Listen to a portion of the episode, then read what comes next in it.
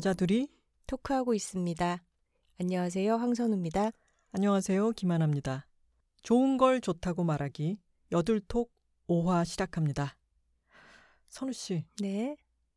에버랜드 분들께 감사를 표해야 되지 않을까요? 아, 그러게요. 딱 그때 그 에버랜드 아마존 익스프레스의 주의사항 영상을 보지 않았더라면 음, 어 톡토로도 없을 것이고 참 우리의 어떤 행보가 흥이 덜해지지 않았을까 그런 생각도 듭니다. 네, 저희에게 큰 영감 주신 아마존 익스프레스 어, 직원 여러분께 감사드립니다. 그리고 그 여, 둘, 덕터르덕터르덕. 덕터르덕터르 이것을 이게 아주 중독성이 있어서 어, 내가 수험생이었으면 정말 큰일 날 뻔했겠다라고 저희의 이웃 김민철 작가가 그렇게 얘기를 했잖아요. 네. 거기에 대고 선우 씨가 뭐라 그랬죠? 철군, 정말로 우리의 이웃집 톡토로구나. 정말 실존 이웃집 톡토로가 나타났죠. 어, 철구는 음, 저희가 김민철 작가를 부르는 애칭입니다. 애칭입니다. 네. 혹시나 김민철 작가에 대해서 아직 모르시는 분들은 어, 김민철 작가는 여성이고 하지만 남성 이름 같기 때문에 저희가 철군이라고 부르고 있다는 점 다시 한번 말씀드리고요.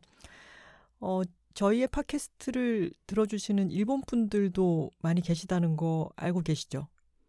네, 어, 저희 팟캐스트 이름으로 검색을 해보면 후기들이 일본어로도 종종 올라오고 있더라고요. 그 중에 어느 분께서 아, 한국에서는 이케아 하면 김치볶음밥이로구나 라고 써주신 걸 봤는데 어떤 책임을 통감하지는 않으시나요? 한국에서 다 그런 것은 아닙니다. 저에게 그런 것이고요. 어, 저는 이케아 가면 식당부터 들러서 어, 먼저 식사를 하고 쇼핑을 시작하는 편이고요. 제가 제일 좋아하는 메뉴가 이케아에서는 김치볶음밥입니다. 다른 분들은 또 각자의 어, 취향껏 메뉴가 있으실 거라고 생각이 들고요. 그 후기를 남겨주신 분께서는 일본에서는 이케아 하면 소프트 아이스크림이다. 아 이렇게 써주셨더라고요. 음. 소프트 아이스크림은 좀 글로벌한데 김치볶음밥은 참 한국적이네요. 그렇죠. 오늘 저희가 이야기할 주제와도 다 있는 것 같습니다. 오늘 주제를 선우 씨가 소개해 주시죠. 네, 오늘은 미셸 자우너가 쓴 에세이 H마트에서 울다라는 책에 대해서 얘기 나눠보겠습니다. 저희가 지난번에도 선우 씨가 코첼라 가자고 저한테 여러 번 얘기했다 라고 했었는데 저희는 서로 영업도 많이 하고 이거 황선우가 좋아할 거야, 이거 김하나가 좋아할 거야 이렇게 서로 추천도 참 많이 하는데 한동안은 그 제가 도서 팟캐스트를 진행하고 있을 때는 선우 씨가 저를 좀 이용한 경향이 있었죠. 그랬네요. 어, 제가 관심 가는 책을 주문을 해서 좀 바로 읽지 않고 집안 어딘가에 던져두면 어느새 하나 씨가 그걸 먼저 찾아 읽고 있더라고요. 그러면 이제 제- 제가 살살 물어보는 거죠. 무슨 얘기야? 재밌어? 내용이 어때? 이러면은 어, 책 내용을 너무 효율적으로 요약을 해서 주는 거예요. 그래서 어, 제가 일부러 그런 것은 아닌데 일부러 그런 것이 아닌가요? 나중에는 좀 악용했던 면이 있습니다. 고백합니다. 점점 테이블 위에 놓이는 책이 점점점 두꺼워지더니 나중에는 이것 좀 요약해줘. 예, 저희 집에 좀 요약 보수로 제가 활용을 한 면이 없지 않아 있네요. 어, 그때도 마이크 없는 여둘톡처럼 서로 어, 뭔가를 묻고 또 대답하고 책을 요약하기도 하고 비슷한 이야기를 나눴었는데 그때는 제가 신간 책을 계속해서 읽어야 되는 때이기도 했고 어, 그래서 한동안은 선우 씨가 관심 가는 책들을 사다 놓는 게 저도 신간들을 쭉 훑어볼 수 있는 좋은 기회가 됐기 때문에 서로 윈윈이 있었어요. 그러다가 제가 어, 도서 팟캐스트 진행을 그만두고 나서는 어, 책을 읽는 분야가 조금씩 달라졌죠. 음, 독서 생활이 좀 각자의 길을 향해 가는 시기였던 것 같아요. 네, 저는 좀 자료에 해당하는 책들을 계속 찾아서 좀 좁고 깊은 독서 쪽으로 나아가고 있었고, 어, 그래서 선우 씨가 책을 저에게 시- 신간을 계속 읽으면서도 저에게 권하지 않았어요. 그죠? 음, 그렇죠. 하나 씨는 어, 좀 두꺼운 책들, 책을 쓰기 위한 자료 책들을 읽어나가는 시기였기 때문에 좀 방해를 하지 말자. 그런 생각으로, 음, 저 혼자 읽고 있었죠. 근데 이 책만큼은 선우 씨가 내가 웬만하면 방해하는 것 같아서 책을 안 권하려고 했는데 이건 꼭 한번 읽어봐. 음, 라고 또 얘기를 했어요. 맞아요. 왜였을까요? 일단 책이 너무 재밌습니다. 음. 우리가 독서를 뭔가 효용을 위해서 읽는 부분도 있지만 1차적으로는 재밌기 때문에 책을 읽잖아요. 근데 이 책은 저 역시 다른 책을 읽던 와중에 아, 그냥 한번 궁금했던 책이니까 내용을 훑어볼까? 하고 펼쳤다가 덮지 못하고 음. 1박 2일 동안 어, 쭉 이어서 읽어버렸거든요. 음. 그래서 너무 재미있고 몰입도가 높은 책이어서 권한 것이 있었고, 또 한 가지는 이 책의 내용이 작가가 어머니를 떠나보내고 그 상실감과 허전함과 빈 자리에 대해서 쓴 내용이에요. 그래서 하나 씨도 작년에 아버지가 돌아가셨기 때문에 어, 그 애도의 기간 중에 이 책이 도움이 되는 면이 있을 것 같아서 권한 부분도 있었습니다. 처음 시작할 때 이케아 김치볶음밥을 얘기한 것처럼 이 책에서 지금 표지를 봐도 양쪽에 젓가락이 있고 그 젓가락 사이에는 국수 면발이 있는데 그 면발이 중간에 몇, 몇 가닥이 이어져 있어요. 그죠? 음, 이 책은 음식이 아주 중요한 책입니다. 음식과 맛이라는 게 중요한 매개로 나오는데요. 여기 나오는 음식들은 한식이에요. 근데 우리가 한식을 다룬 다른 책과 이 책을 좀 다르게 인지하는 부분은 저자의 배경 때문이기도 한 것 같아요. 음, 맞아요. 이분은 미국인 아버지와 한국인 어머니 사이에 태어난 한국계 미국인입니다. 음. 어머니는 아빠는 백인이고요. 네, 어머니가 결혼을 통해서 미국으로 이민을 한 경우인 거죠. 엄마는 서울에서 호텔 리셉셔니스트로 일을 하고 계셨고, 어, 아빠는 자동차 세일즈맨으로 한국에 와서 일을 하다가 어, 두 분이 사귀게 되어서 아시아의 몇 개국을 거친 뒤 아, 독일에서도 잠깐 어린 시절에 살았다 그랬죠. 그리고는 미국으로 건너가서 오리곤주에 있는 유진이라고 하는 곳에서 살게 됩니다. 그러니까 미국에서 미국 학교를 다니는 어, 국적이 미국인인 그런 미셸 자우너이지만 이 어머니의 캐릭터가 맛을 정말 중요하게 생각하시고 그리고 한식을 정말 제대로 해서 먹고 자랐나 봐요. 그죠? 음. 이 작가의 말에 따르면 어머니 아버지가 다 먹는 것에 좀 진심인 분들이었던 것 같아요. 아, 선우 씨처럼요. 아, 네, 그렇죠. 이 책은 번역서가 출간되기 전에 뉴욕타임즈의 칼럼으로 실려서 저는 처음 알게 됐어요. 음, 어, 뉴욕타임즈를 읽으시는군요. 어, 트위터를 보죠. 번역되어서 공유되는 기사를. 어, 그때 번역은 아니었고, 왜냐면 이 미셸 자우너 작가가 뮤지션이에요. 어, Japanese Breakfast라는 밴드의 frontman인데, 어, 이분이 글을 쓴다고 이런 식의 관심으로 처음에는 알게 됐던 것 같아요. 어, 근데, 아, 이분이 한국계이고, 한국인인 어머니가 돌아가시고 나서 H마트는 미국에서 한식 식재료들을 파는 그런 마트거든요. H는 한아름의 이니셜입니다. 아, 맞아요. 네. 그래서 거기에 가서 온갖 식재료들을 보면서 그 맛을 자기에게 알려줬던 엄마를 추억하면서 눈물을 흘리는 그 이야기가 표제작 이고 음. 이 책에서는 맨 처음에 배치되어 있는 글입니다. 아, 진짜 저는 그 글을 읽는 순간 이거는 읽어 나갈 수밖에 없겠구나 이런 생각이 들었어요. 그 첫 편을 보면 끊을 수가 없지 않나요? 그렇죠. 그 한인마트에서 이 사람은 어린 시절에 어 우리말, 한국말에 대한 어렴풋한 기억이나 감각 같은 것은 있지만 한국말을 어 한다고 할 수는 없는 사람이고 영어 베이스의 미국인인 거죠. 그런데 그 맛에 대해서는 한국 음식을 너무 잘 알고 있고 하지만 자기가 직접 해 먹어 본 적은 없으니까 엄마가 샀던 식재료가 이거였을까? 엄마가 이 중에 골랐던 김은 뭐였을까? 이런 생각을 하면서 그 머릿속으로 이를테면은 그런 장면도 나중, 나중에는 나오죠. 엄마에게 크림 스프를 끓여주기 위해서 오뚜기 크림 스프를 찾는데 이게 영어식 발음이 아니라 한국식 크림 스프라고 속으로 읽으면서 음.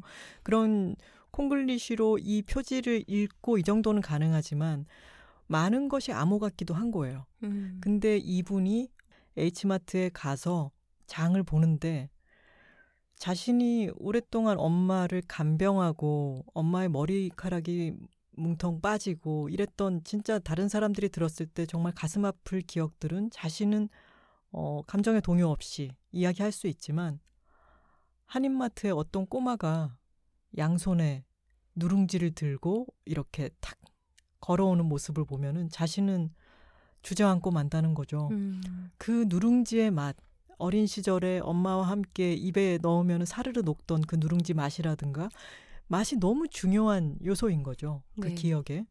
누룽지는 아니고 뻥튀기였습니다. 아, 뻥튀기였죠. 누룽지는 녹진 않죠.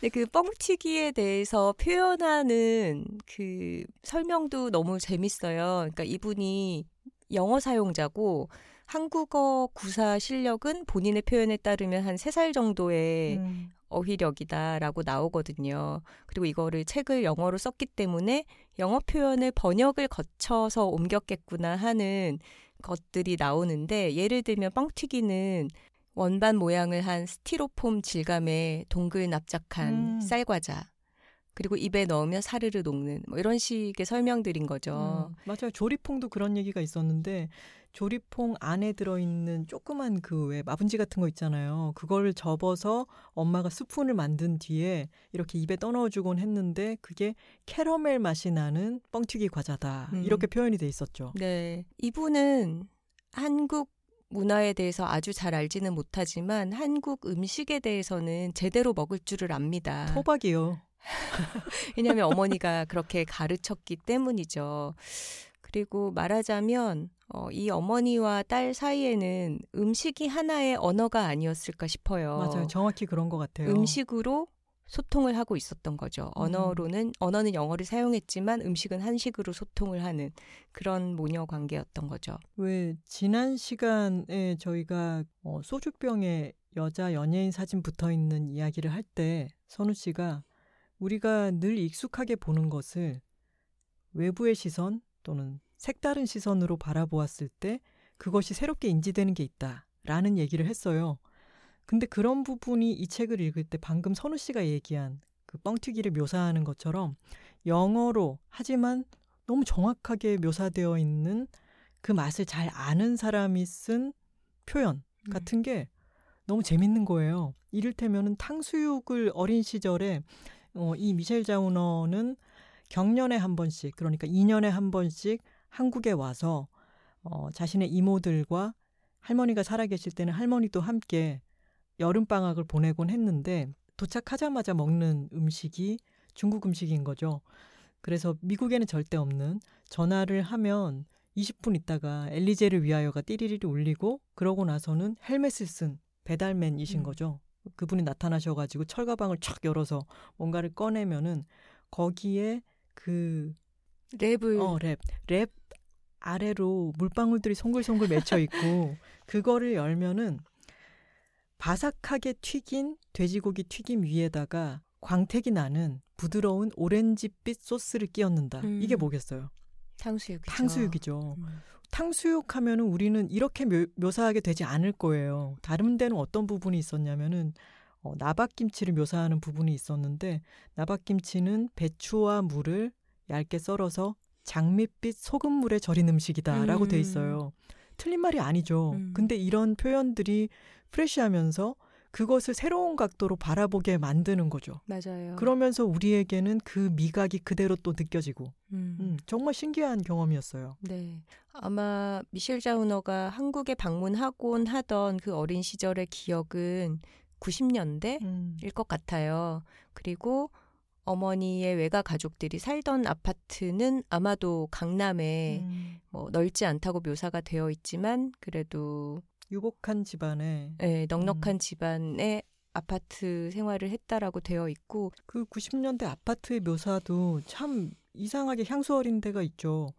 매미 소리가 쫙 울려 퍼진다라고 하는데 그게 미국에서는 경험하지 못했던 거기 때문에 미셸 자우너에게는 아주 한국하면 떠오르는 여름 풍경일 테고 계속 약간 쿨럭거리는 할머니가 어, 자신에게 미국 할머니들처럼 막 다정하게 굴지는 않고 갑자기 음. 똥침을 날리기도 하고 맞아요.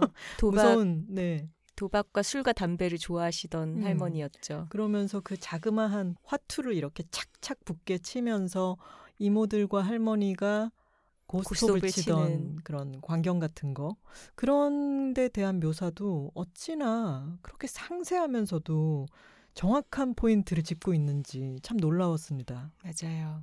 이런 장면도 있죠. 어, 미셸 자우너가 대학생이 되어서 서울에 옵니다. 엄마 없이 혼자 온 거는 처음이었다고 되어 있는데 그때 이제 결혼하지 않은 어, 본인과 나이 차이가 아주 많이 나지는 않는 막내 이모와 함께 여름을 보내게 되는데 그때 또 이모와의 어떤 유대가 쌓이는 것이 같이 치킨을 시켜 먹으면서예요. 음. 한국은 또 어, 후라이드 치킨도 정말 많이 발달한 나라이기 때문에 한국에 와서 지글지글 아주 빠른 속도로 또 배달이 되기 때문에 따끈한 그 치킨을 베어 물면은 튀겨져 있는 닭 껍질과 이 육질 사이에서 기름이 흘러나오고 그것을 또 어, 맥주로 입가심을 하고 이런 장면이 나오죠. 음. 이런 치맥 같은 것도 정말 한국적인 맛이죠. 음, 그리고 이모와 함께 어, 가벼운 여름 옷을 입고서 하얀색 새콤한 네모 큐브 무를 아작아작 씹었다 이런 장면도 무피클이라고 얘기를 하면서 네, 음. 묘사가 되어 있죠. 그리고 이 미셸이 어린 시절에 이모와 할머니, 엄마가 자장자장이라든가 미셸아라든가 그러니까 이게 말을 하지는 못하더라도 그 언어를 어린 시절에 들었을 때 탁 들어오는 게 있잖아요. 음. 쌓이는 게 있잖아요. 근데 한국을 계속 왔다 갔다 하면서 미국과 한국의 차이도 서서히 쌓여갑니다. 한국에서 미셸이 어른들에게 칭찬을 받고 의아하게 생각하는 부분이 착한 행동을 했을 때 예쁘다라는 말로 칭찬을 하는 것이었다고 해요. 이에 대해서 선우 씨 이거 읽기 전에 생각해 본 적 있어요? 저는 어, 없었어요. 저도 없었네요. 음. 그러니까 예쁘다라는 거는 외모가 보기 좋다, 아름답다, 예쁘다 이렇게 칭찬을 하는 건데 어, 어른들의 말을 잘 듣거나 뭔가 바람직한 행동을 했을 때 그 미덕에 대해서 추켜 세워줄 때 하는 말이 예쁘다라는 그 형용사를 쓴다는 게 영어 사용자에게는 되게 생경한 경험인 거죠. 음. 저희 집에 이제 나이 든 고양이가 밥만 잘 먹어도 아이고 이쁘다, 아이고 밥 잘 먹네 이쁘다 이렇게 얘기하잖아요. 그러니까 한국 어 사용자들 사이에서는 이쁘다라는 게 꼭 외모를 칭하는 것은 아니야라고 이야기할 수 있는 뉘앙스는 분명히 있지만 미셸 자우너가 바라보기에는 한국은 외모에 굉장히 가중치를 두는 사회임을 어, 인지하고 있는 거죠. 음, 맞아요. 한국 사람들이 자기에게 와서 호감을 표시할 때도 아유 얘는 얼굴이 참 작네. 음. 이런 식의 말을 입 밖에 낸다는 것을 아주 낯설어 합니다. 그것을 칭찬으로 사용하죠. 음, 그렇죠. 어렸을 때 한인 교회를 가기도 하고 한글 학교를 다니기도 했는데 음, 한인 사회에도 속하기가 어렵고 어, 한인 사회에서는 아빠가 백인이고 좀 다른 외모를 가진 아이가 되고 그리고 미국 사회에서는 넌 당연히 아시안이잖아 라고 대우를 받게 됩니다. 음. 그리고 아시안이라고 퉁쳐버리죠. 한국인이라는 정체성에 대해서 정확히 알아주는 사람이 없이 너 중국인이야? 아니야? 그럼 일본인이야? 이런 식의 질문을 받으면서 성장을 합니다. 미셸은 계속 자신이 어디에도 속하지 못하는 중간자라고 느끼면서 자라나는 것 같은데요. 어, 근데 재미있는 것은 이 어머니가 미셸에게 넌 역시 한국인이야. 이런 말을 가끔 하거든요. 근데 그런 상황은 언제나 한식을 잘 먹을 때예요. 그거 기억나요? 한국에 와가지고 이모들이랑 어디 수산시장 같은 데를 갔나? 음, 낙지를 찍어가지고 먹는 걸 음. 보고 아유 이쁘다 소리를 들으면서 맞아요. 너는 내 조카는 역시 한국인이야 음. 이런 얘기를 하죠. 음, 어른들로서는 어, 사실 나와는 다르게 생긴 조카이지만 얘가 한식을 잘 먹을 때 그것에서 유대감을 느끼고 또 어린이 입장에서도 어, 내가 어떤 또래들은 꺼릴 법한 이런 용감한 식생활을 즐길 줄 안다는 것에 대해서 예쁘다라는 칭찬을 받으면서 그 행동이 강화되는 식으로 이 가족의 어떤 끈끈함은 좀 다져지는 면이 있어요. 여러 묘사를 보면은 미국에 살고 있는 엄마지만 이 미셸의 엄마는 이렇게 표현해도 될런지 모르겠지만 전형적인 한국 엄마 같아요. 음, 딸의 외모에 잔소리를 아주 많이 하고 어깨 펴라 얼굴에 뭐를 거의 막 15단계로 발라라 어, 누구에게 어떻게 보이도록 해라 음, 옷차림을 단정하게 해라. 제대로 음. 된 옷을 사 입어라. 음. 그리고 딸의 어떤 자율성을 존중하기보다는 아주 밀접한 관계를 유지하죠. 음, 어, 어머니는 이민자기 때문에 당연히 자신의 원가족들과 떨어져서 어, 외롭게 지냈던 편이었고 또 한인 커뮤니티는 대부분 교회를 중심으로 돌아가는데 또 그렇게 신앙심이 깊은 편은 아니어서 거기서도 겉돌았다고 묘사가 되어 있어요. 음. 그리고 집 자체도 주변에 이웃이 없이 허허벌판 숲속 같은데 자기 집만 동떨어져 있어서 그러니까 말하자면 엄마랑 딸만 너무 부대끼면서 지낼 수밖에 음. 없었던 그런 환경이었던 거죠. 음. 뭐 이웃에 친구가 있는 것도 아니고 엄마가 제대로 교류할 수 있는 엄마 또래의 어떤 그런 집단이 있었던 것도 아니고 그러니까 엄마가 유일한 친구이자 가족이자 어, 놀이 상대이자 그랬던 거죠 서로. 음. 엄마는 집안을 깨끗하게 유지하고 꾸미고 어, 완벽하게 관리하는데 살짝 강박이 있었던 분 같고 이어서 본인의 외모도 아주 어, 세련되고 어려 보이는 그런 외모를 유지하는 데다가 오래 입은 옷도 보풀 하나 없이 완벽하게 관리하고 에나멜 구두에도 기스 자국이 하나 없이 그런 아주 깔끔하고 세련된 엄마였던 것 같고 본인은 그런 엄마의 기준에 절대로 따라가지 못할 것 같다는 생각을 하면서도 그 기준을 더 어렸을 때는 만족시키고 싶은 거죠. 그래서 엄마와 아빠가 집을 비웠을 때 집안에 있는 장식품들을 다 꺼내가지고 깨끗하게 닦아놓고 그걸 보여주면서 칭찬을 받고 싶어 하기도 하죠. 음. 근데 그러던 우리 미셸이가 점점 나이가 들면서 어, 자신의 정체성에 혼란도 오고 사춘기 고등학교 때 이럴 때는 본인의 아빠는 그거 내 쪽에서 온 기질이야. 아마 넌 잠도 잘 못 잘 거다. 이렇게 얘기를 하는데 아빠가 우울증이 좀 있었고 아주 오랫동안 마약을 하기도 했었고 그런 정신적으로 불안정한 어떤 것이 자기에게도 찾아와서 엄마와의 갈등이 점점점 더 심해지죠. 음. 어릴 때는 엄마가 없으면 잠도 못 자던 그런 아이였는데 어, 몇 년이 지나서 청소년기가 되니까 이제는 엄마와 죽을 듯이 서로 싸우면서 절대 이해할 수 없는 그런 뾰족한 관계가 되어버립니다. 엄마가 어깨 펴라고 하면서 손을 갖다 대려고만 해도 막 소스라치게 놀라고 화를 내고 그러면서 갈등이 점점 심해지다가 이 유지는 오리건주에 있는 도시고 음, 미셸은 필라델피아에 있는 대학으로 떨어지게 되죠. 이 모녀가. 음, 음. 거의 뭐 집에서 가능한 가장 멀리 있는 학교를 가겠다 이런 음. 작정이었던 것 같기도 해요. 그렇게 멀리 떨어져 있는 동안 미셸은 계속해서 그 어린 시절부터 추구해 왔던 밴드로서 자신의 커리어를 일구기 위해서 고군분투를 하고 있었고 엄마가 봤으면 정말 기함할 정도의 집의 환경 막 제대로 청소도 안 돼 있고 그런 곳에서 지내면서 뭐 웨이트리스라든가 여러 가지 잡을 하면서 이 밴드 멤버로서의 일을 계속 추구해도 될 것인가 고민을 하기도 하죠. 음.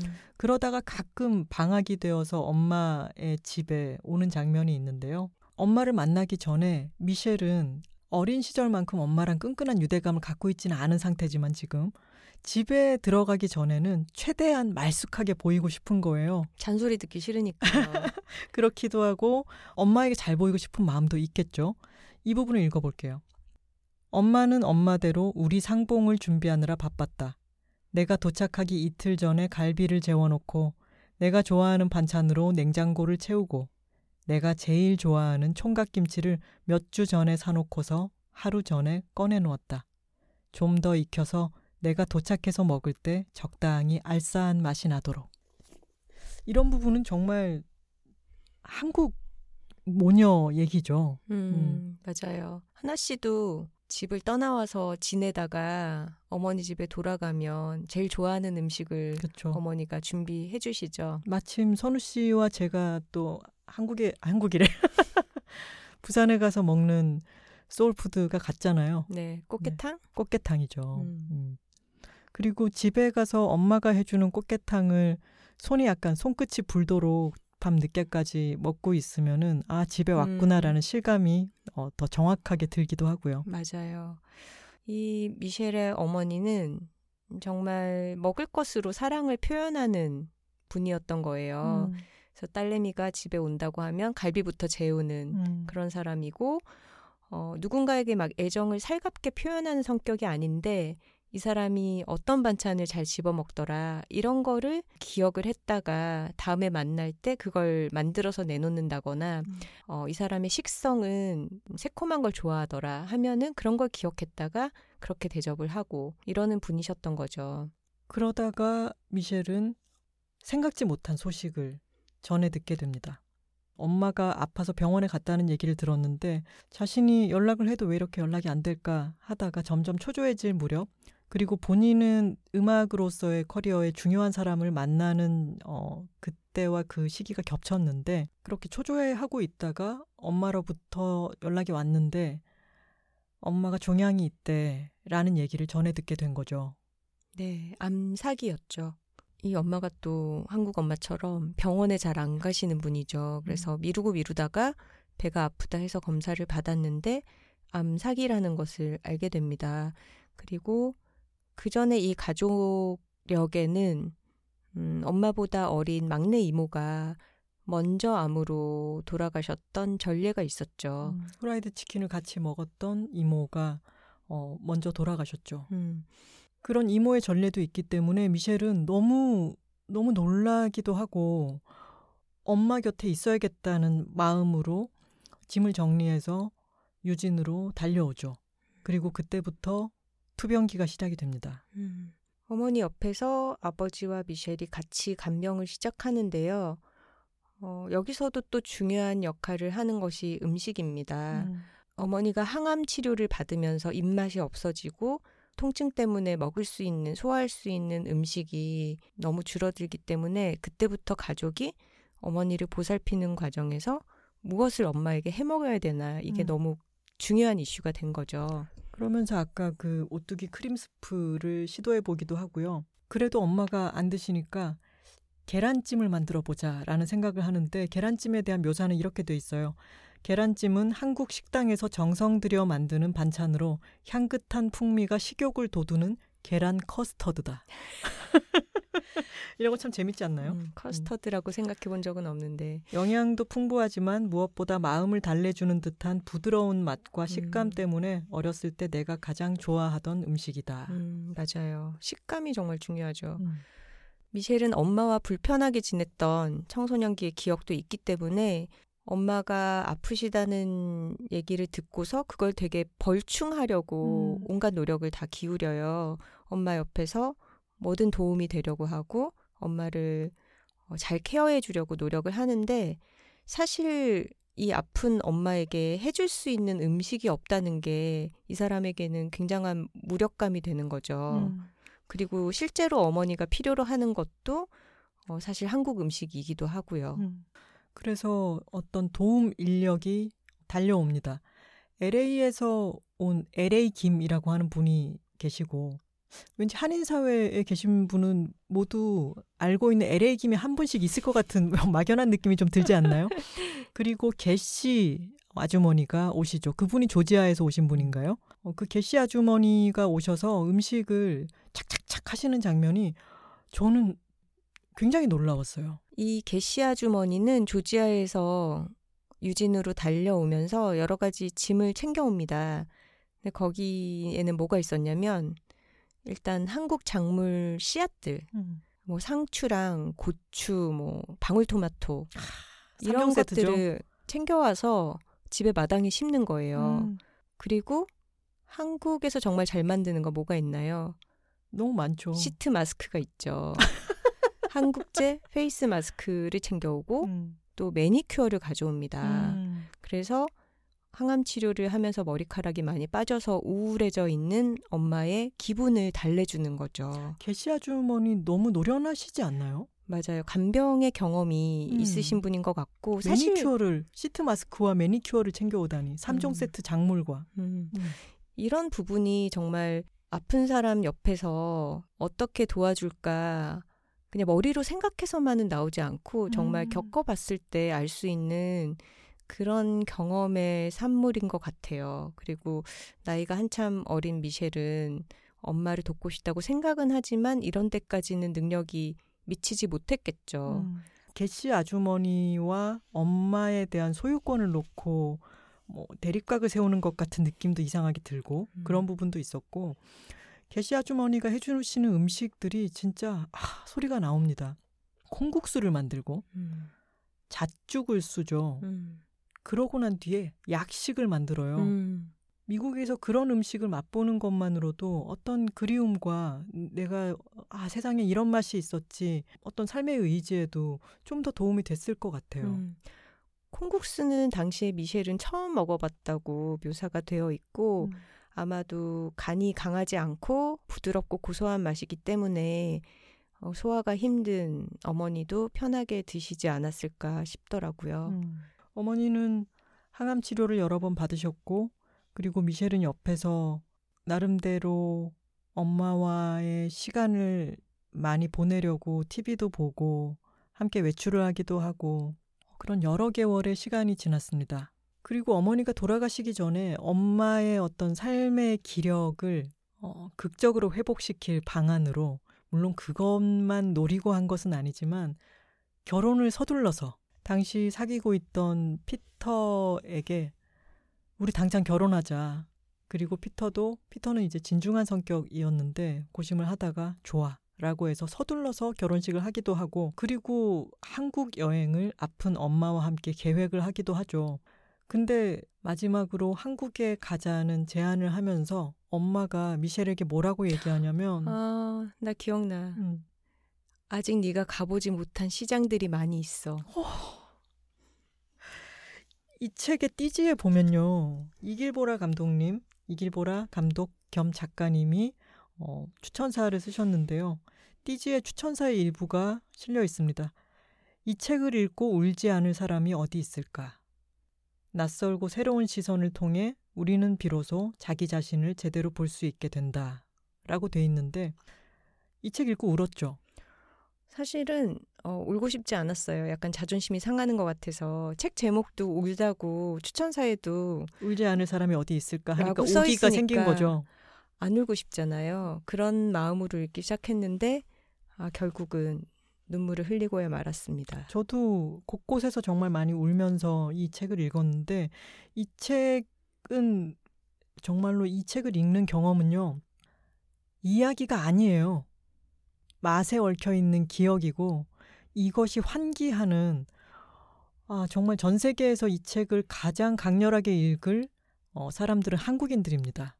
이 영어로 쓰였다가 한국어로 번역된 이 한국의 맛을 이야기하는 미국 사람의 책을 읽는 경험이 얼마나 강렬한지 한번 이것은 음. 읽어보셔야 돼요. 글자를 읽는 게 아니라 맛을 환기시키는 거예요. 음, 이것을 제대로 느끼기 위한 배경 지식이 아주 많이 필요한 책이죠. 음. 말하자면 이거를 영어 원문으로 읽은 사람들도 어떤 부분은 공감할 수 있었겠지만 뭐 가족을 상실하는 아픔이라든가 뭐 어린 시절의 기억이라든가 이런 거에 대해서 보편적인 공감은 할 수 있겠지만 그 디테일이 만약에 500이라면 그 중에 한 몇 정도 느낄 수 있을까? 그건 마치 자막으로 판소리를 이해하는 것과 음. 비슷하지 않을까 음. 이런 생각이 들어요.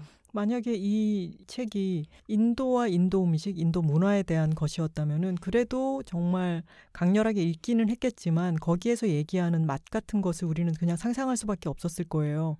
근데 한국 사람이라면은 지금 이 책을 읽으면 모든 맛을 다 알아요. 음. 그 맛은 아주 깊숙한 곳에 배어 있기 때문에 정말 강탈을 당하는 느낌을 받습니다. 맞아요. 그리고 죽음을 앞두고 좀더 밀도 높은 삶을 이어가고 싶다라고 했을 때 이 어머니가 하는 선택이 내 고국으로 딸과 함께 돌아가고 싶다라는 게 나의 원가족들과 시간을 보내고 싶다라는 의미도 있지만 네가 아직 못 먹어본 한국 음식들이 있어. 음. 라는 이유가 제일 먼저 나온다는 게 이 어머니가 딸에게 남겨주고 싶은 게 무엇인가. 음. 우리는 우리가 먹는 것을 통해서 우리 자신이 구성된다는 것을 정말 강렬하게 일깨워준 책이었죠. 맨 처음에 어, H마트에서 울다라는 표제작에서 이미 이야기를 했듯이 어머니는 돌아가십니다. 그리고 어머니가 돌아가시는 그 날의 여러 묘사라든가 어머니의 시신을 이제 옮기고 이런 것들, 어머니의 물건들을 정리하는 장면, 어머니가 돌아가시기 전에 다녔던 미술 교실에서 엄마에게 그림을 가르쳐 줬던 분이 보내온 편지 등등 아, 후폭풍이 상당할 굉장히 많은 것들을 합니다. 그리고 누가 돌아가시면은 가족들, 가까운 사람들은 그런 것들을 서류 작업도 그렇고 해내면서 슬픔에 매몰되지 않고 조금은 감정에서 거리를 두면서 시간을 보낼 수 있게 되는 것 같아요. 음, 그런 기간을 보내죠. 음, 가족 구성원을 떠나보낸 사람들은 아마도 경험을 해봤을 과정들이 아주 상세하게 그려지고 있죠. 음. 이제 아빠와 미셸만 남았는데 아빠와의 관계는 구심점이 되어 주었던 엄마 그리고 미셸이 알고 있는 아빠의 비밀 같은 것도 있고 여러 가지 이유 때문에 아주 서먹해지죠. 함께 추억 여행 같은 걸 다녀오자라고 하면서 어, 베트남도 가고 그러지만 관계가 조금 더 멀어져 버리고 맙니다. 재밌는 건 미셸이 기질적으로는 사실 아버지랑 더 닮은 사람이었다는 거예요. 음. 그런 성격적인 묘사 같은 게 나오죠. 그리고 아주 어릴 때는 아빠의 그런 면들을 좋아하기도 했었고, 어, 하지만 더 친밀하고 가까웠던 건 엄마 쪽이었던 거죠. 음. 엄마가 돌아가신 지도 한참 지났고 자신에게 이제 갈비를 재워놓고 기다리거나 총각김치를 딱 알싸하게 먹이려고 하는 사람이 없잖아요. 그런 시간을 보내다가 한국인으로서의 정체성, 한국 음식의 맛 같은 것과 자신이 점점 멀어지고 그게 또 엄마에 대한 기억과도 닿아 있기 때문에 그것을 붙잡아 보려는 시도를 시작하게 됩니다. 그게 바로 한식 요리를 만드는 것이었어요. 음. 그 전까지는 미셸이 막 음식을 만들어보는 편은 아니었다고 하는데 어, 엄마와의 기억이 흐려지는 것도 두렵고 내 안에 있는 어떤 엄마를 되살려보자라는 생각으로 한식 유튜브들을 찾아보면서 요리를 만들기 시작하죠. 음. 그 유튜브가 유명한 영어 한식 유튜버 망치, 망치 부인이 부인. 나옵니다. 그 망치 부인의 유튜브를 보고 잣죽을 만들어서 먹는 장면이 있는데 이렇게 표현을 했어요. 이 담백한 죽은 난생 처음으로 내게 깊은 만족감을 준 요리였다. 음, 엄마가 아플 때 개씨 아주머니가 만들어줬던 음식이기도 했죠. 그리고 잣죽이라는 게 평소에 아이고 잣죽이 좀 먹고 싶구나 이렇지는 않지 않나요 우리 세대는? 그쵸. 그리고 잣이라는 식재료가 정말 비싸요. 음, 견과류 중에 가장 비쌀 걸요, 아마? 음. 음. 그러니까 귀한 식재료인 거죠. 몸이 좀 안 좋을 때 전복죽 역시 신선한 전복을 로 만들려면 재료비가 아주 많이 들어가는 것처럼 음. 잣죽도 뭐 쉽게 접하기는 좀 어려운 그런 어, 음식이죠. 제가 비싸서 어, 쉽게 접하지를 못해서 그런지 모르겠지만 아유 오늘은 잣죽이 땡기는 저는 이런 일은 거의 없거든요. 음. 그런데 아픈 사람에게 잣죽을 해서 먹였다라고 하면은 그 잣의 풍미 같은 것 음. 그리고 아플 때 그 풍미가 내 속으로 이렇게 담백하게 전해오는 그리고 약간은 머들머들하면서 끈적한 느낌 같은 것이 음. 확 전해져 오는 것 같아요. 그 감각이 음. 음, 참 희한한 음식이죠. 음. 음. 그래서 점점 한식을 망치 부인 유튜브를 보면서 해보기도 하고 조금씩 조금씩 할 수 있는 음식의 종류들이 많아지겠죠. H마트에 가서 장을 보는 것도 조금씩 조금씩 더 노하우가 늘어갈 테고 음. 그렇게 음식을 만들어 보다가 나중에 전 그 부분 읽고 깜짝 놀랐어요. 한 달에 한 번씩 김치를 마- 담갔다라는 음, 부분이 있었어요. 그러니까요. 정말 놀라운 부분 아닌가요? 음, 이게 사실 이제 어머니를 떠나보내고 본인도 약간은 말하자면 평온한 상태가 아니잖아요. 음. 그러니까 되게 마음이 요동치고 좀 이상하고 그런 상태를 뭔가 달랠 수 있는 정신을 쏟을 만한 뭔가가 필요했던 것 같아요. 근데 음. 그게 이제 한국 음식을 만드는 에너지를 너무 많이 들이면서 땀을 뚝뚝 흘리면서 음. 그 김치 담그는 장면에 대한 묘사가 나오잖아요. 부엌 전체에 그릇을 막 이렇게 맞아요. 버려놓고 막 양념을 만들고 물리적으로도 진짜 기운이 많이 쓰이는 일인데 좀 그런 행위를 통해서 어, 잊고 싶었던 어떤 것도 있을 거고 또 기억을 잃지 않고자 한 뭔가도 있지 않았을까 싶어요. 그렇게 자신이 담근 김치가 엄마가 해줬던 것과 유사한 맛이 났을 때 그 뿌듯함 그리고 엄마가 내게 심어준 어떤 것에 닿았다라고 하는 그런 음. 반가움 같은 것을 느꼈겠죠. 음, 저는 이야기가 엄마를 떠나보낸 슬픔에서 그치지 않고 미셸이 직접 음식을 해 먹는 방향으로 나아간 게 굉장히 마음에 들었어요. 음. 우리가 한국 문화 컨텐츠에서 자주 접하면서 좀 마음에 안 들게 된 어떤 부분이 어머니의 집밥을 아주 그리워하면서 그리워만 하고 있는 거잖아요. 그렇죠, 그렇죠. 왜 넌 해먹지 않니? 어머니가 너에게 밥만 차려주는 사람이었니? 이런 이게 생각이 아니야 드는. 이런 말 하지 말고 그걸 좀 만들어 보라고. 음. 네. 근데 미셸은 거기에서 그치는 게 아니라 스스로 몸을 움직여서 만들고 그거를 나눠 먹고 재현하는 그 행위가 되게 생산적인 거죠. 음. 그리고 제가 아까 이 책을 읽는 것은 책을 읽는 것보다 경험을 하는 일이고 어떤 맛의 기억 같은 것에 사로잡히는 일 같다고 말씀을 드렸었는데 다 같이 모여서 옛날에는 여자들이 김장을 담갔잖아요. 근데 저는 그게 옛날에는 전 세계 수많은 문화권에서 노예와 여성에게는 글을 가르치지 않았잖아요. 어, 우리나라에서도 여성에게는 글을 가르치지 않았고 문자의 주도권을 줄 수 없었고 그것을 어떤 전수와 해독의 수단으로 쓸 수 없었던 여성들은 김장을 통해서 수많은 정보를 주고받았을 거라고 생각을 해요.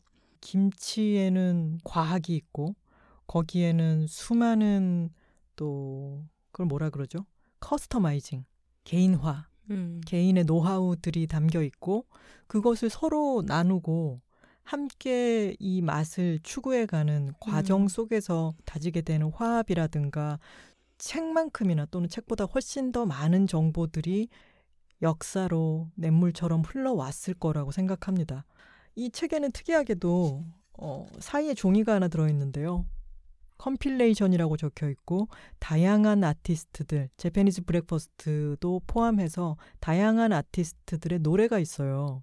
이게 이 책의 오리지널 사운드 트랙인 거죠. 네. 출판사에서 이렇게 좀 재미있는 방식의 홍보 수단을 사용을 하고 있는데 한 면에는 노래 제목들이 쭉 나열이 되어 있고 뒷면에는 H마트 가짜 영수증이 꾸며져 있습니다. 그래서 뭐 미역이라든가 참기름, 고추장 이런 것들의 가격표가 영수증처럼 되어 있고요. 어, 이 컴필레이션에는 미셸이 어릴 때 듣고 뮤지션으로 성장하는 데 영향을 줬던 그런 음악들과 함께 어, 엄마와 같이 들었던 노래, 엄마와 같이 어린 시절에 불렀던 노래들이 섞여 있어요. 그래서 책을 읽으시면서 어, 여기 QR코드로 접속을 하게 되어 있는 리스트를 배경음악으로 들어보시면 또 재미있는 독서 경험이 될 것 같습니다. 저는 바브라 스트라이젠드랑 셀린 디온이랑 같이 부른 Tell Him 을 엄마랑 거실에서 서로 막 애절한 목소리로 부르던 장면이 정말 눈앞에 그려지는 것 같았어요. 음. 그 음악을 틀어서 들으면서 이 책을 읽으니까 아까 맛에 대한 이야기도 했지만 음악에 대한 음악이 환기시키는 것도 정말 커서 아주 입체적인 독서 경험을 했다는 생각이 듭니다. 미셸은 한국 음식을 하나씩 만들고 또 어, 엄마의 기억과 엄마를 떠나보낸 슬픔 같은 걸 담아서 음악을 앨범을 만들었는데 이 앨범이 또 생각 못하게 엄마가 제발 그만뒀으면 하고 바랐던 그 음악의 커리어가 엄마의 상실을 통해서 비로소 세상에 알려지게 됩니다. 참 아이러니죠. 맞아요. 어, 어머니의 죽음을 모티브로 해서 곡들을 써서 앨범을 만들기도 했고 그 노래를 묶어서 음반으로 발매하면서 거기에 커버 사진으로 또 어머니 사진을 쓰기도 했죠. 음, 맞아요. 아, 사진 얘기하니까 생각이 나는데 엄마가 남겼던 김치 냉장고가 있었죠. 음. 그거를 어디 둘 데가 없어가지고 남편인 피터의 부모님 댁에 뒀다가 나중에 그것을 찾으러 갔는데 그 안에 있는 플라스틱 통에 뭔가 묵직한 게 들어있는 거죠. 이거는 지금 콘센트에 코드가 빠져 있는데 어 이게 뭔가 썩어 있거나 이러면 어떡하지? 무서워하면서 그 플라스틱 통을 열었더니 안에는 수백 장의 사진들이 나옵니다. 음. 그 어린 시절에 자기를 찍은 사진도 있고 엄마가 찍힌 사진도 있, 있는데 그 사진을 보면서 어린 나를 보면서 셔터를 누르는 엄마를 보는 거죠, 미셸은. 음. 그리고 또 어떤 사진들은 옛날에는 디지털 카메라 시대가 아닐 때니까 필름 남았을 때 현상소에 가는 길에 빨리 이거 다 찍어서 음. 맡기려고 아무거나 막 셔터를 누르잖아요. 그랬던 사진들을 본 얘기를 해요. 근데 이상하게 그런 사진들이 또 많은 정보를 갖고 있지 않나요? 음, 맞아요. 음. 집에서 그냥 툭 하고 눌렀던 음. 그런 장면들에 뭐 그 당시에 집안의 모습이라든가 가족들의 좀 무방비 상태의 음. 얼굴들 그런 것들이 담겨 있죠. 옛날에 제 친구가 사실은 이 친구 얘기를 팟캐스트 하면서 되게 많이 하게 돼요. 이름을 안 밝히고 친구라고만 자꾸 얘기했는데 이 부산 친구가 어렸을 때 엄마 아빠랑 같이 어디 놀러 가가지고 사진 찍고 그럴 때 엄마 아빠가 아이고 역광이다 역광 이렇게 손사래를 치면서 말렸던 그런 장면에 대한 묘사를 어딘가에 쓴 적이 있었는데 그 말을 들으니까 그 장면이 어렸을 때 나도 있었던 그런 식의 장면들이 훅 떠오르더라고요. 어떤 사람의 존재, 그 기억을 환기시키는 것은 그 사람이 남기고자 했던 것이 아니라 음. 전혀 다른 그때는 주변부처럼 여겨졌던 어떤 작은 것들 음. 그런 것이 기억에 깊숙이 남아 있구나라는 생각도 해요. 음.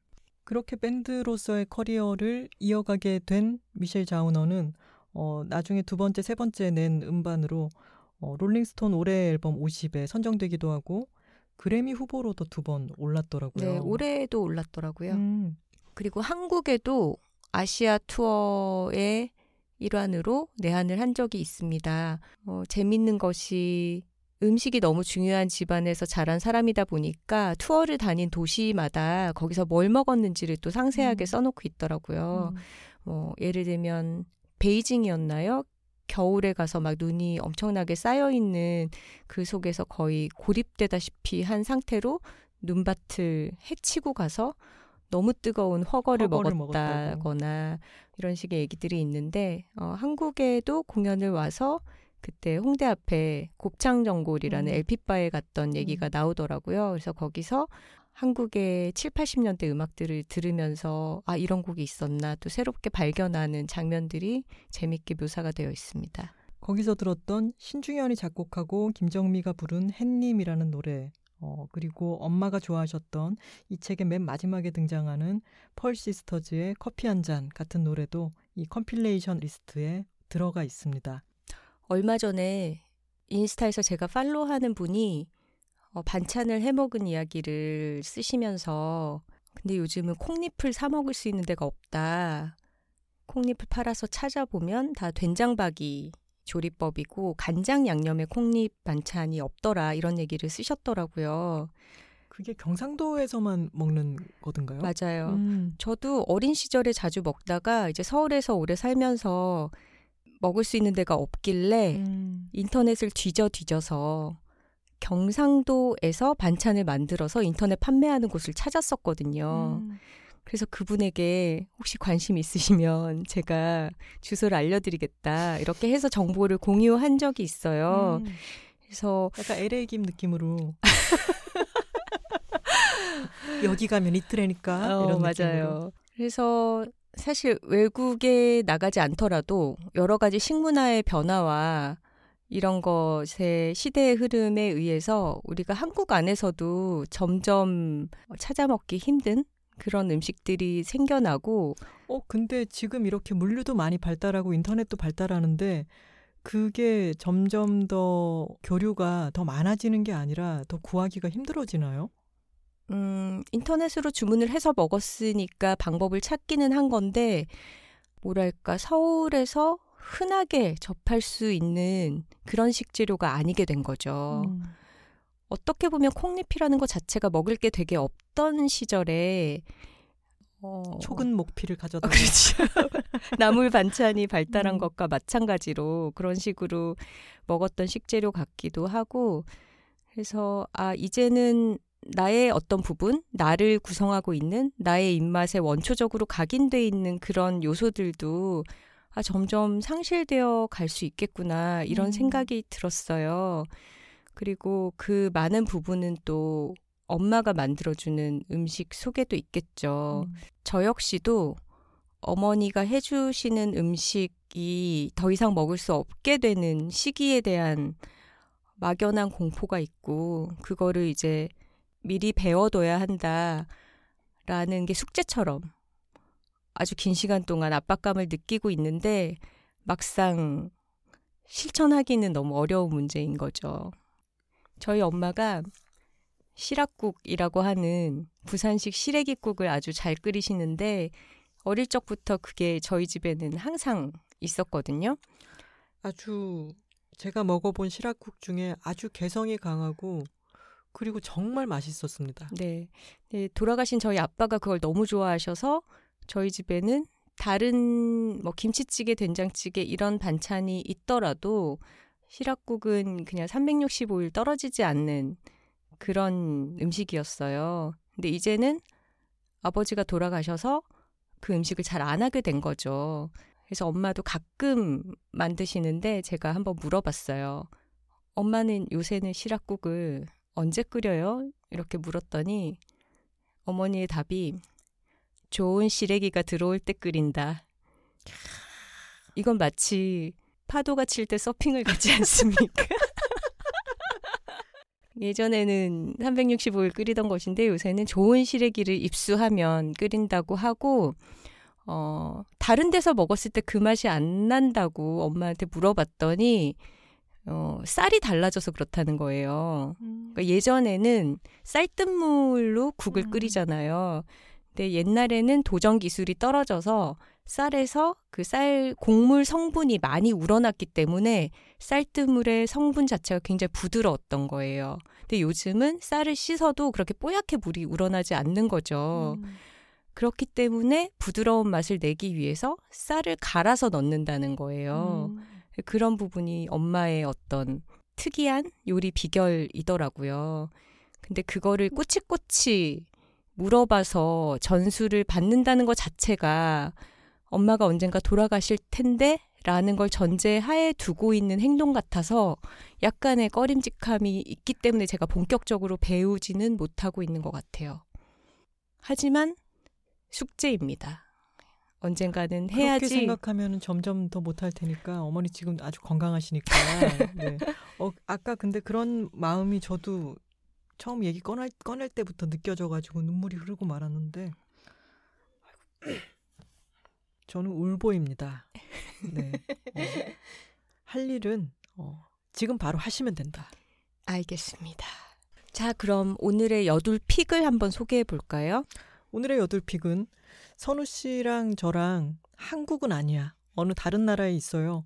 근데 거기에 한인마트를 H마트 같은 그런 한인마트를 간다면 꼭 살 물품 한 가지는 무엇일까? 우리는 외국에 산 지 15년 됐어요, 지금. 설정이 있네요. 저부터 소개해 볼게요. 네. 제가 H마트에서 꼭 구매해야 하는 물품은 종갓집 김치에서 나오는 백열무 물김치입니다. 야, 진짜 이 팟캐스트는 브랜드와 뭘 이렇게 정확하게 얘기해 버릴 때 약간 간질간질한 쾌감이 있어요. 방송에서는 이렇게 할 수 없죠. 네. 저의 이 종갓집 백열무 물김치에 대한 진정성은 하나 씨가 아, 잘 증언을 할. 수 있을 거고요. 늘 이런 식으로 표현해요. 어, 많이 먹을 줄 알고 많이 떴는데 그걸 다 먹었구나. 라고. 저는 그 줄기 같은 거 한 두 개 먹은 것 같은데 또 비어 있고 또 가지러 가고 계속 음. 그러죠. 맞아요. 여름철마다 어, 식사 때 빼놓지 않고 올리는 저희 집의 반찬으로 활용하고 있고 사실 요즘은 4월부터 이미 덥잖아요. 음. 그래서 벌써 2022년 여름 시즌 어, 백열무 물김치 게시를 해서 한 통을 다 비웠습니다. 음. 그래서 아마 여름 내내 한 대여섯 통 이상은 먹는 것 같아요. 그리고 그 중에 한 3분의 2 정도 이상? 이상 네, 지죠. 4분의 3 정도는 저 혼자 먹는 것 같고 그 종갓집 백열무 물김치가 특별히 좋은 이유는 뭘까요? 저희 둘 다 매운 음식을 잘 못 먹잖아요. 음. 그래서 김치도 갈수록 좀 시원하고 슴슴하고 안 매운 종류의 김치를 찾게 되는데 이 백열무 물김치는 빨간 기운이 없는 물김치입니다. 시원하고 아삭한 맛으로 여름에 즐기기가 아주 좋고요. 어, 물김치의 종류에 따라서 액젓으로 간을 하는 경우가 있어요. 그럴 때는 좀 짭짤해지고 맛도 좀 무거워져서 약간 산뜻- 듯 그쵸 하고. 여름철에 좀 산뜻한 맛으로 즐기기는 좀 어려운 것 같아요.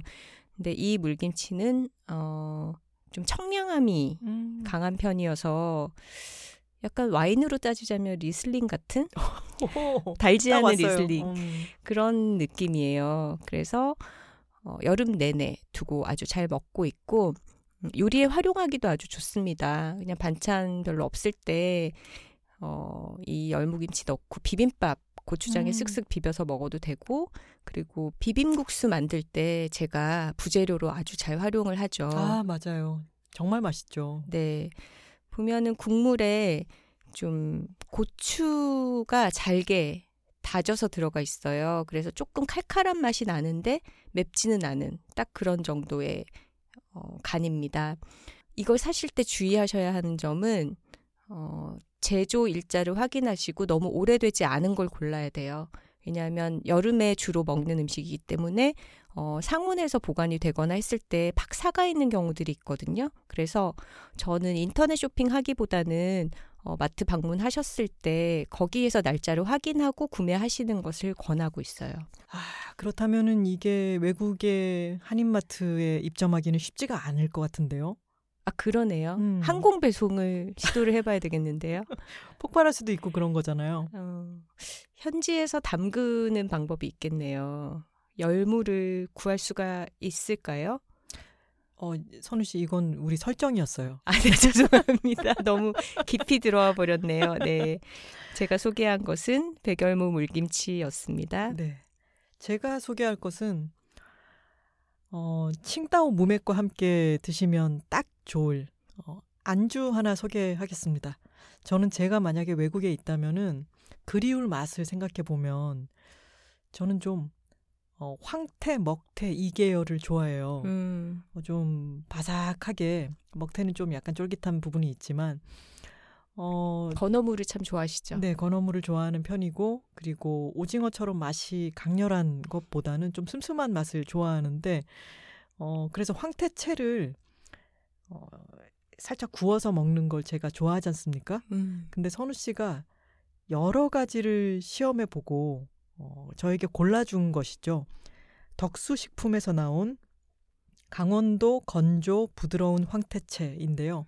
어, 마트에 가면은 비슷비슷한 포장이 많은데 이게 딱 이게 없을 수도 있겠지만 어, 강원도 건조 부드러운 황태채 음. 이네 개가 다 들어가 있을 때에 제가 얘기하는 어, 이 황태채가 되는 것인데요.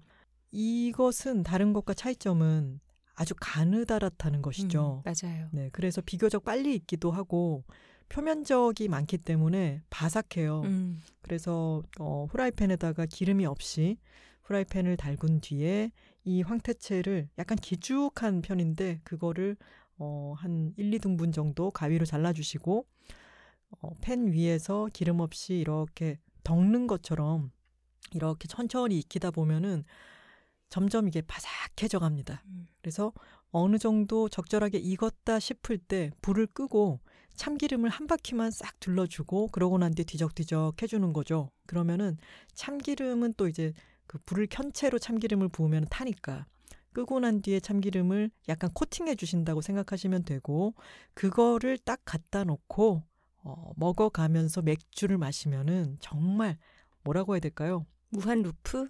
무한 루프를 타게 됩니다. 이 황태채는 하나 씨가 거의 4분의 3 이상을 아, 그렇죠, 소진하고 그렇죠. 있는 것 같아요, 집에서. 네, 네. 저는 약간 질리지도 않고 이 황태채를 먹고 있는데 마켓컬리나 이마트 등에서 구입하실 수 있습니다. 참고하세요. 네, 오늘의 여둘픽 짧고 굵게 소개해 봤고요. 이제 댓글 소개 시간인데요. 어, 칭따오 무맥 얘기를 한 김에 칭따오의 이 따뜻한 선행 언급해야 되지 않을까요? 네, 칭따오 마케팅 팀에서 저희가 여덟 픽으로 소개했다는 사실을 아셨어요. 모르실 수는 좀 없었을 것 같아요. SNS에 하도 많이 올려주셔가지고 그걸 보고 저희에게 고맙다는 선물을 잔뜩 보내주셨습니다. 어느 날 집 앞에 왔다가 정말 깜짝 놀랐습니다. 네.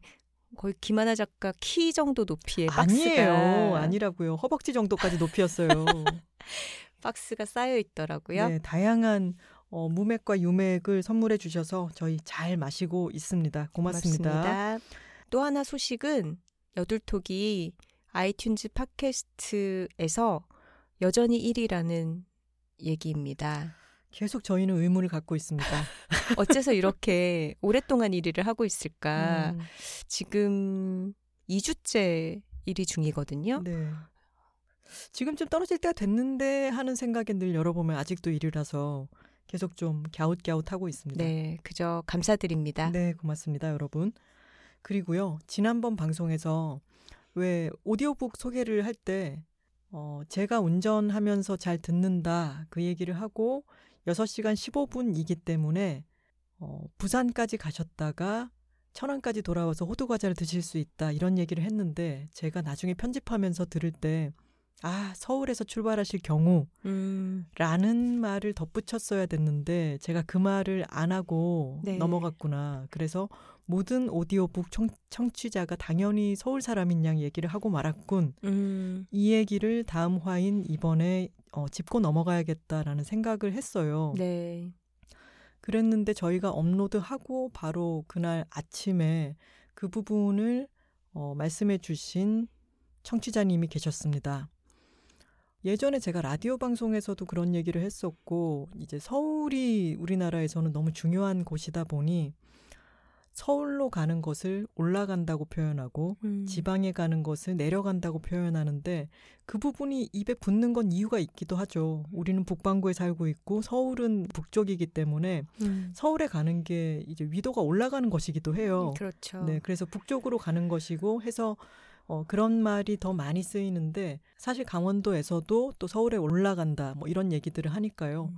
그래서 서울에 가는 것이 상행선, 지방으로 가는 것이 하행선인 것에 대해서 그런 말에도 다 서울 중심주의 같은 게 배어 있다는 음, 어, 어떤 글을 읽고 저도 그 부분을 유념해야겠다 생각했어요. 이런 얘기를 했던 적이 있어요. 음. 근데 그 댓글에서 예전에 그렇게 말씀하셨는데 그런 것을 알고 있고 경계하면서도 말이 문득 튀어나오게 될 때가 있는 것 같아요. 네, 어떤 말을 잊기도 하고 말이 아다르고 어다른데 이게 즉시적으로 행해지는 어, 거다 보니까 생각과는 다른 뉘앙스의 말이 되어서 나가기도 해요. 그래서 음, 댓글에서 어, 유유를 아주 많이 쓰시면서 예전에는 그런 말에 의문을 품으, 품으셨으면서 왜 이제 기점을 당연하게 서울로 잡으시는 거예요, 유유. 지방에 사는 사람은 약간 서운해요. 이렇게 말씀을 해 주셨는데, 어, 저는 또 이분의 어, 이 말씀에 바로 어, 죄송합니다. 이런 일 없겠습니다. 이렇게 얘기하지는 않으려고요. 왜냐하면 미묘한 지점이 있습니다.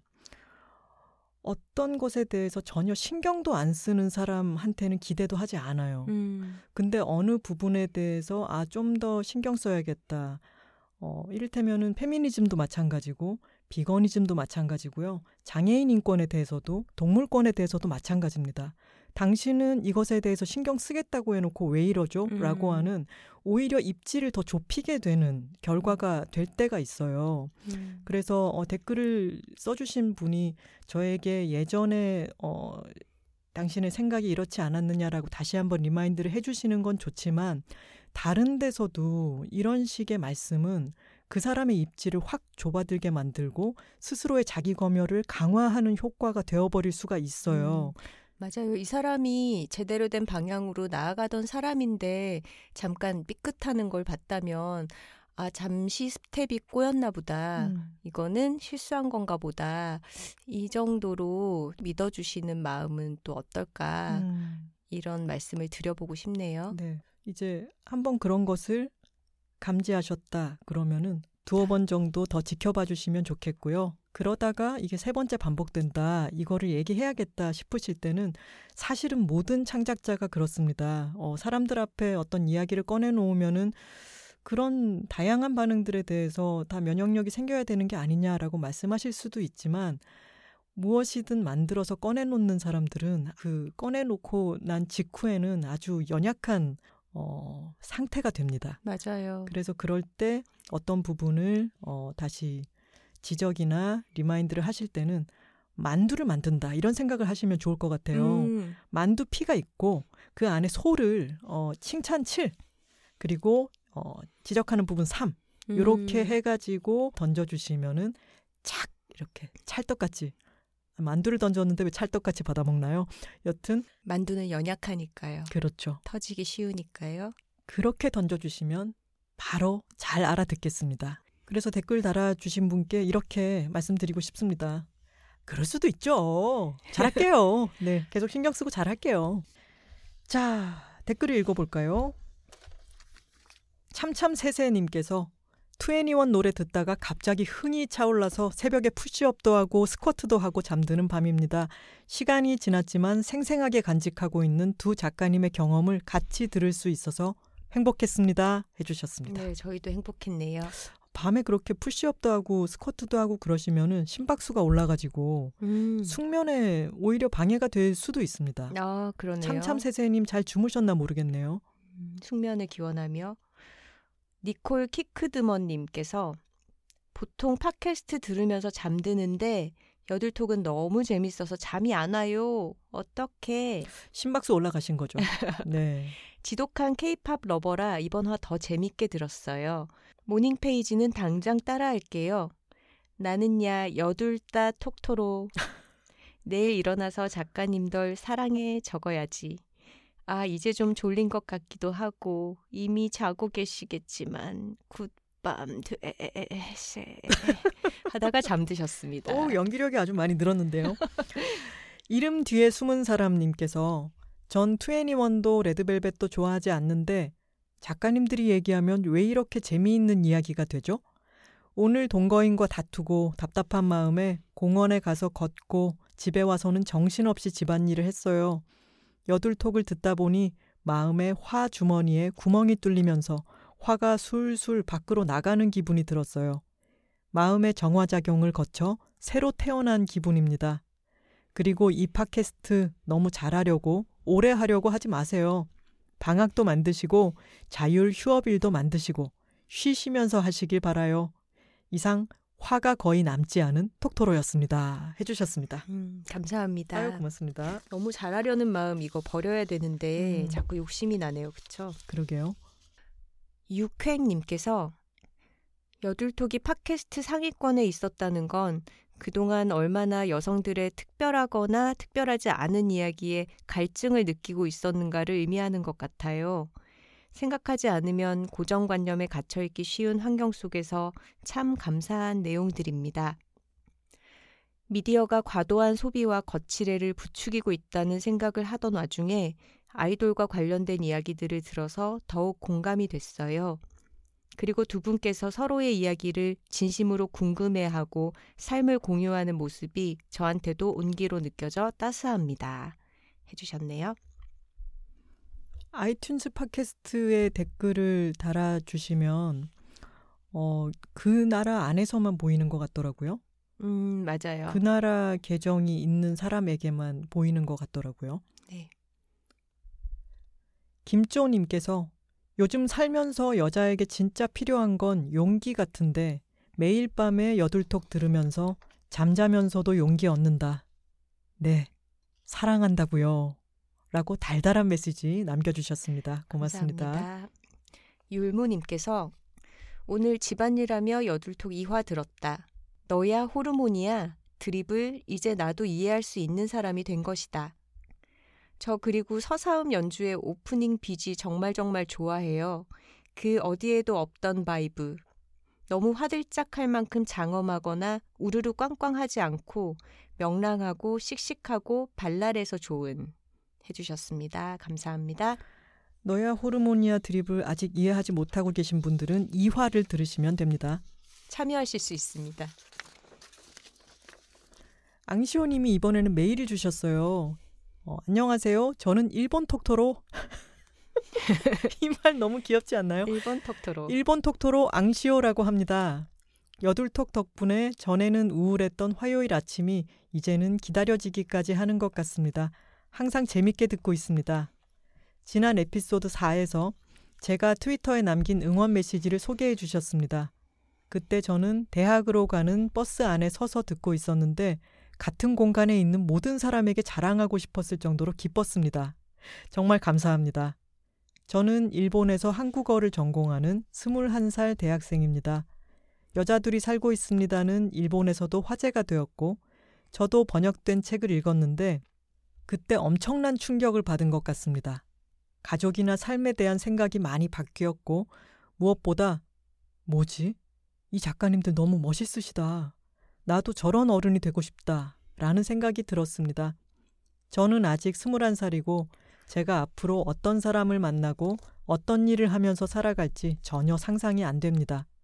그렇지만 되도록 많은 것을 배우고 경험하고 두 분처럼 좋은 것을 좋다고 당당하게 말하고 좋은 영향을 줄 수 있는 그런 멋진 어른이 되고 싶습니다.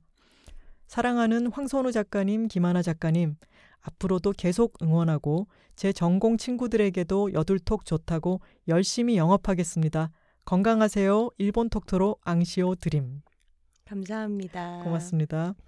어, 일본 톡토로님도 계시고 미쿡 톡토로님도 어, 많이 나오셨죠. 네. 근데 입에 탁 붙는 그런 톡토로님이 또 계셨어요. 독일 나라죠? 톡토로. 독일 톡토로님은 줄여서 독토로. 독토로로 부를 수 있습니다. 네. 인스타그램에서 소피 필로스 님이 올려주신 글입니다. 강의를 통해 그녀의 팟캐스트 소식을 접했고 마침 오늘 따끈하게 업데이트된 사화를 들을 수 있었다. 그리고 놀랍고도 복잡한 심정이 되었다. 두 사람의 대화는 깊은 산 속에서 조용히 흐르는 계곡물처럼 자연스럽고 아름다웠다. 차분하지만 특유의 리듬이 있었고 그 누구도 공격하지 않으며 말하고자 하는 바를 품위 있게 전달했다. 특히 우리가 간과했던 예민한 주제들을 다룰 때 더욱 빛났다. 그 누구도 죄책감을 느끼지 않으며 본질을 생각하게 하는 이런 섬세하고 고급진 대화는 들어보기 힘든 종류의 것이었다. 그들이 쓴 여자들이 살고 있습니다를 읽었을 때 초여름 선선한 밤 공기 같은 신선함과 세포가 분열하는 것 같은 인식의 확장을 느꼈다. 오늘 팟캐스트에서도 비폭력 대화의 새로운 차원을 경험했다. 내가 느끼는 이 섬세한 공기와 세상의 그림자, 언어의 기울기는 결코 느낌뿐인 것이 아니었다. 비슷한 결을 가진 사람들이 어딘가에 있다는 것, 그들을 지켜볼 수 있다는 것, 연대할 수 있다는 것, 모두 너무 감사한 일이다. 부디 오래도록 이야기를 들려주시길, 오래도록.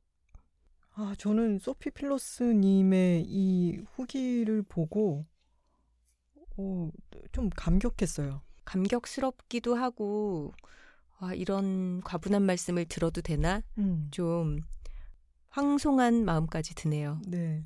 근데 이 표현해 주신 부분들이 저희가 이렇게 전달되었으면 좋겠다라고 생각한 부분들을 너무 잘 짚어주셔서 정말 감사한 마음이 들었습니다. 맞아요. 저희가 실제로 구현하고 있는 것이 이렇다면 너무 기쁘겠지만 그렇지 못하더라도 저희가 지향하는 방향을 정확하게 읽어봐 주신 것 같아서 음, 어, 너무 이해받고 있는 정확하게 이해받는 느낌이 들었습니다. 음. 감사합니다.